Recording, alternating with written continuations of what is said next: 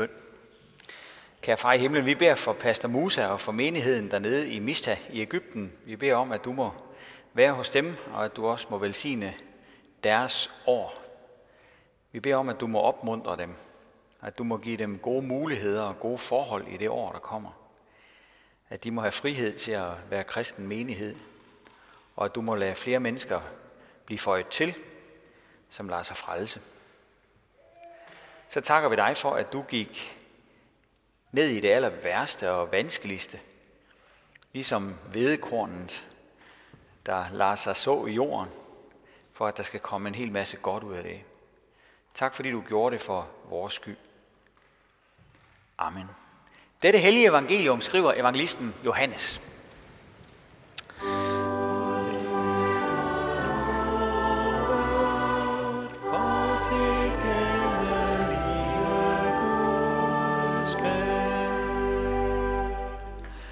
Jesus svarede disciplene, Timen er kommet, da menneskesønnen skal herliggøres. Sandelig, sandelig siger jeg, hvis vedekornet ikke falder i jorden og dør, bliver der kun det ene korn. Men hvis det dør, bærer det mange folk. Den, der elsker sit liv, mister det, og den, der hader sit liv i denne verden, skal bevare det til evigt liv. Den, der tjener mig, skal følge mig, og hvor jeg er, der skal også min tjener være. Den, der tjener mig, ham skal faderen ære. Nu er min sjæl i oprør, og hvad skal jeg sige? Far, frels mig fra denne time. Nej, det er derfor, jeg er nået til denne time. Far, herlig gør dit navn. Der lød der en røst fra himlen. Jeg har herliggjort det, og jeg vil af dig herliggøre det. Folkeskaren, som stod der og hørte det, sagde, at det var torden. Andre sagde, en øh, engel talte til ham. Jesus sagde til dem, den røst lød ikke for min skyld, men for jeres skyld. Nu fældes der dom over denne verden. Nu skal denne verdens fyrste jages ud. Og når jeg er blevet ophøjet fra jorden, vil jeg drage alle til mig. Det sagde han og betegnede dermed, hvordan han skulle dø. Amen.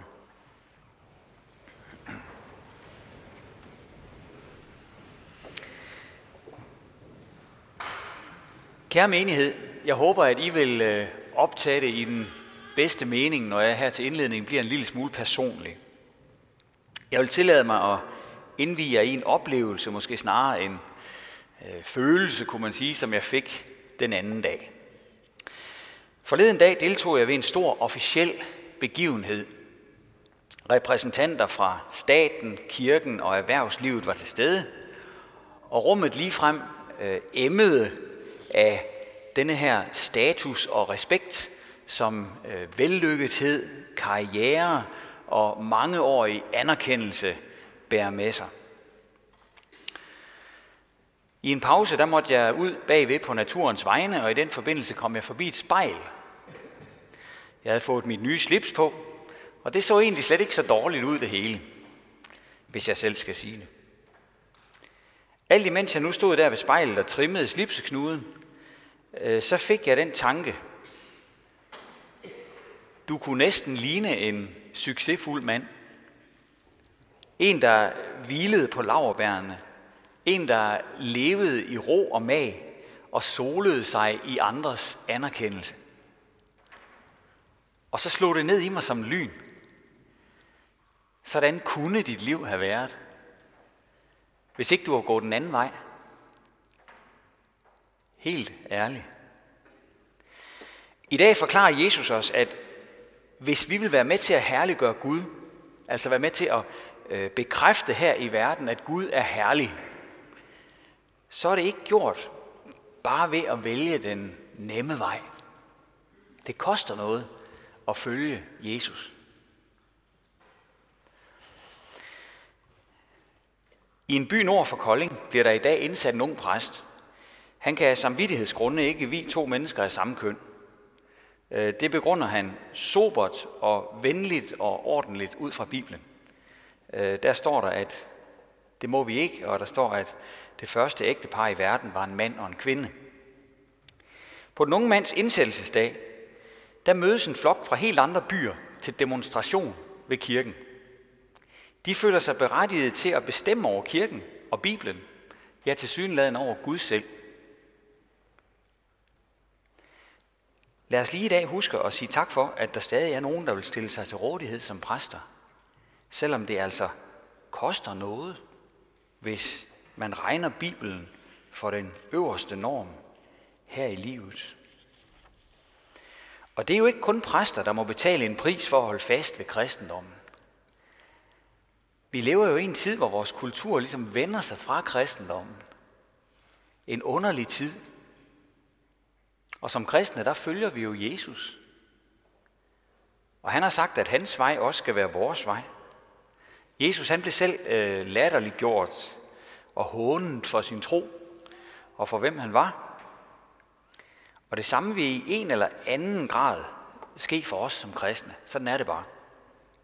Vi vil miste nogle muligheder som kristne, fordi verden tager dem fra os, så at sige. Den nåde, som Gud han vil give os, den er ganske gratis. Den får vi kvitterfrit. Men hverdagen som kristen, den har en pris. Det, som Jesus han opmuntrer os med i dagens tekst, er, at det er værd at betale den pris. For der er et formål med det hele. Det skal ses i et langt større perspektiv end billedet af mig selv og min slipseknude inde i et lille spejl. Den opmuntrende forklaring, som Jesus giver, kan vi kalde for vedekornets perspektiv. Jesus han bruger billedet af et såkorn, der må øh, ned i jorden. Det må simpelthen gå, gå ned i dybet.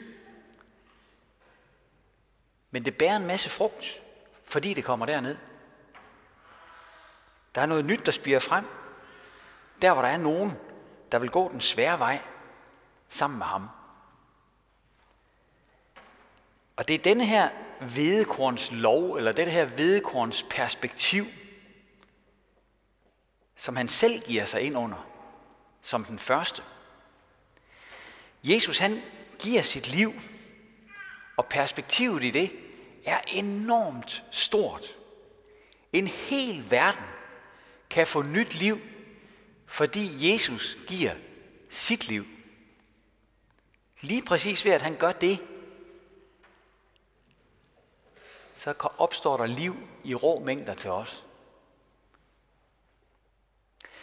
Vi hører om denne her mærkelige operation i Filipperbrevet, hvor der står, han som havde Guds skikkelse, altså Jesus, regnede det ikke for et rov at være lige med Gud, men han gav afkald på det, tog en tjeners skikkelse på og blev mennesker lige. Og da han var trådt frem som et menneske, ydmygede han sig og blev lydig ind til døden, ja døden på et kors. Derfor har Gud højt ophøjet ham og skænket ham navnet over alle navne, for at i Jesu navn hvert knæ skal bøje sig i himlen og på jorden og under jorden, og hver tunge bekende, Jesus Kristus er Herre, til Gud Faders ære. Jesus han gik ikke med slips, så vidt jeg ved. Måske har han set sig selv i et spejl og tænkt forskelligt. Men han modstod fristelsen til at gå den nemme vej. Jesus han gav afkald på alt i en større sags tjeneste.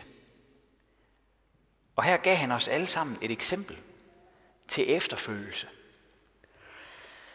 Hvis der var en, der havde noget at miste, så var det altså Jesus. Han havde ikke bare visse muligheder, som han kunne have valgt som alternativ. Jesus han var i udgangspunktet Gud selv i egen høje person, som havde krav på alle menneskers absolute respekt og anerkendelse. Og til trods for det, så underkastede han sig alle mennesker og blev lydig ind til døden. Ja, døden på et kors. Den mest ydmygende død. Den værste død. Og så er der også nogle andre perspektiver, der melder sig i dag, når vi begynder at dele de her tanker med Gud og få hans lys ind over dem. For eksempel så må vi jo ikke glemme vores venskabsmenighed i Mista, og hvor meget de giver afkald på. Det er vel samtidig blevet brugt som en slags trøst for mennesker i svære situationer, at ja, ja, men der er nogen, der har det endnu værre end dig. Så, så kan man sådan, ja, så det er ikke så slemt, det du står i. Det, det er ikke der, jeg vil hen. Men vores venner i Ægypten giver os et eksempel. Et eksempel, der virkelig vil noget. De er bare villige til at give afkald efter den her vedekornsmodel. De bor jo i et muslimsk land, hvor der ikke kun er nogle demonstrationer imod Gud og hans ord. I deres land, der bliver kristne diskrimineret i en grad, som vi dårligt kan forestille os. Kristne kan ikke have offentlige stillinger. De har heller ikke uddannelsen til det. For i skolen, der skal de kristne børn altid sidde allerbagest i klassen. Og når så der er 80 børn i klassen, så får de altså ikke ret meget hjælp. Alligevel, så skriver disse mennesker til os i brevet, som vi hørte lige før. Vi beder for jer, og for at Gud passer på jer og på alle.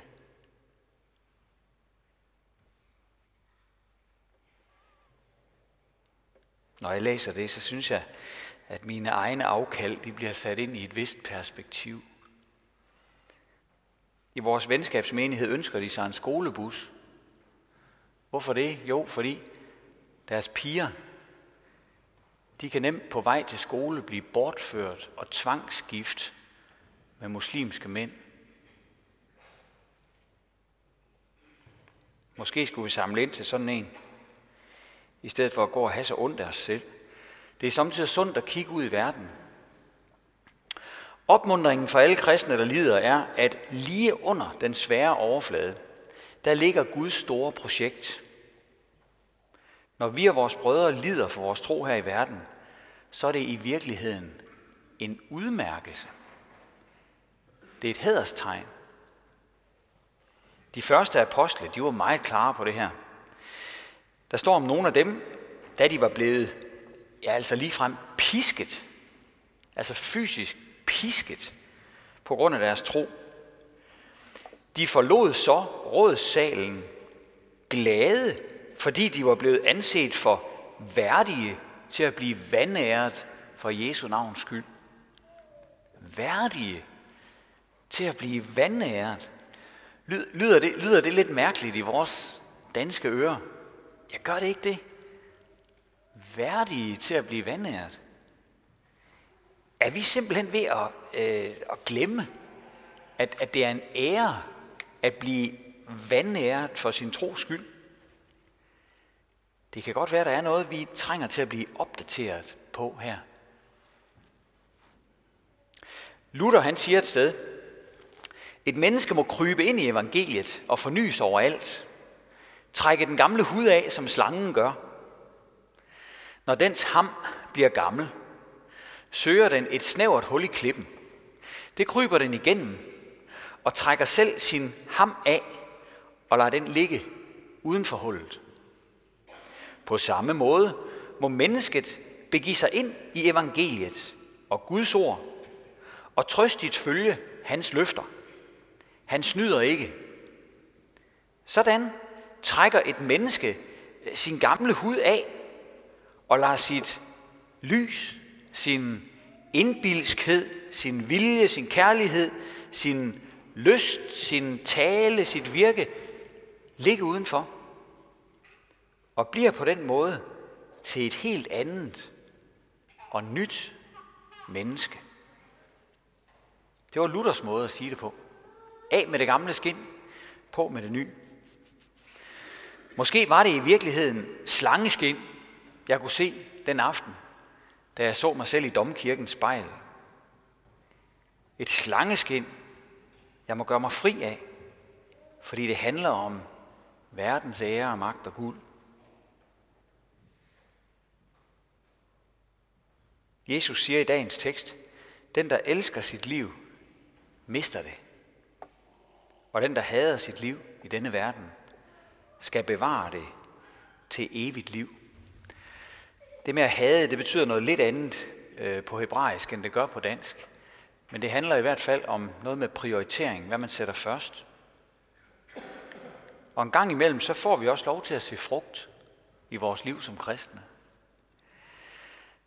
Forleden dag, der blev jeg kaldt op på sygehuset tre gange. De to af dem var til dødslejre. Og ved det ene, der fik jeg lov til at fortælle, hvad der giver mig selv øh, ro, når jeg tænker på døden. Det er jo det der med, at, at Jesus, han har været igennem det før mig. Jesus er død. Han har lidt en forfærdelig død.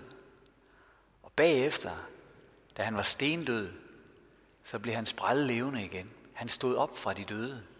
Han brød dødens magt, han vandt sejr over døden. Døden har ikke den der absolute magt over os. Dødens magt er knækket. Og denne her sejr vil Jesus dele med os. Og så sagde jeg til den her døende mand, som var fuldstændig klar, og som jeg kunne have en helt almindelig samtale med. Jeg håber, at, øh, at det er noget, du også kan bruge. Og han lå lige stille med sine hænder foldet over dynen, og så sagde han, det tror jeg. Og han havde et dejligt smil på. Det tror jeg. Det var jo hvedekornen, der bar frugt. Jesus han har også taget den svære vej for ham. Så når bare manden i sengen holdt sig til det, så er han nu med til høstfest i Guds rige. Han er med til fest og farver og sundhed og frihed og liv og glæde og jubel hos Gud. For vedekornet har båret frugt. Ære være faderen og sønnen og helligånden, som det var i begyndelsen, så også nu og altid og i al evighed. Amen. Og lad os rejse os og tilønske hinanden, som apostlen gjorde. Hvor Herres Jesu Kristi nåde, Guds, vor Fars kærlighed og Helligåndens fællesskab være med os alle. Amen.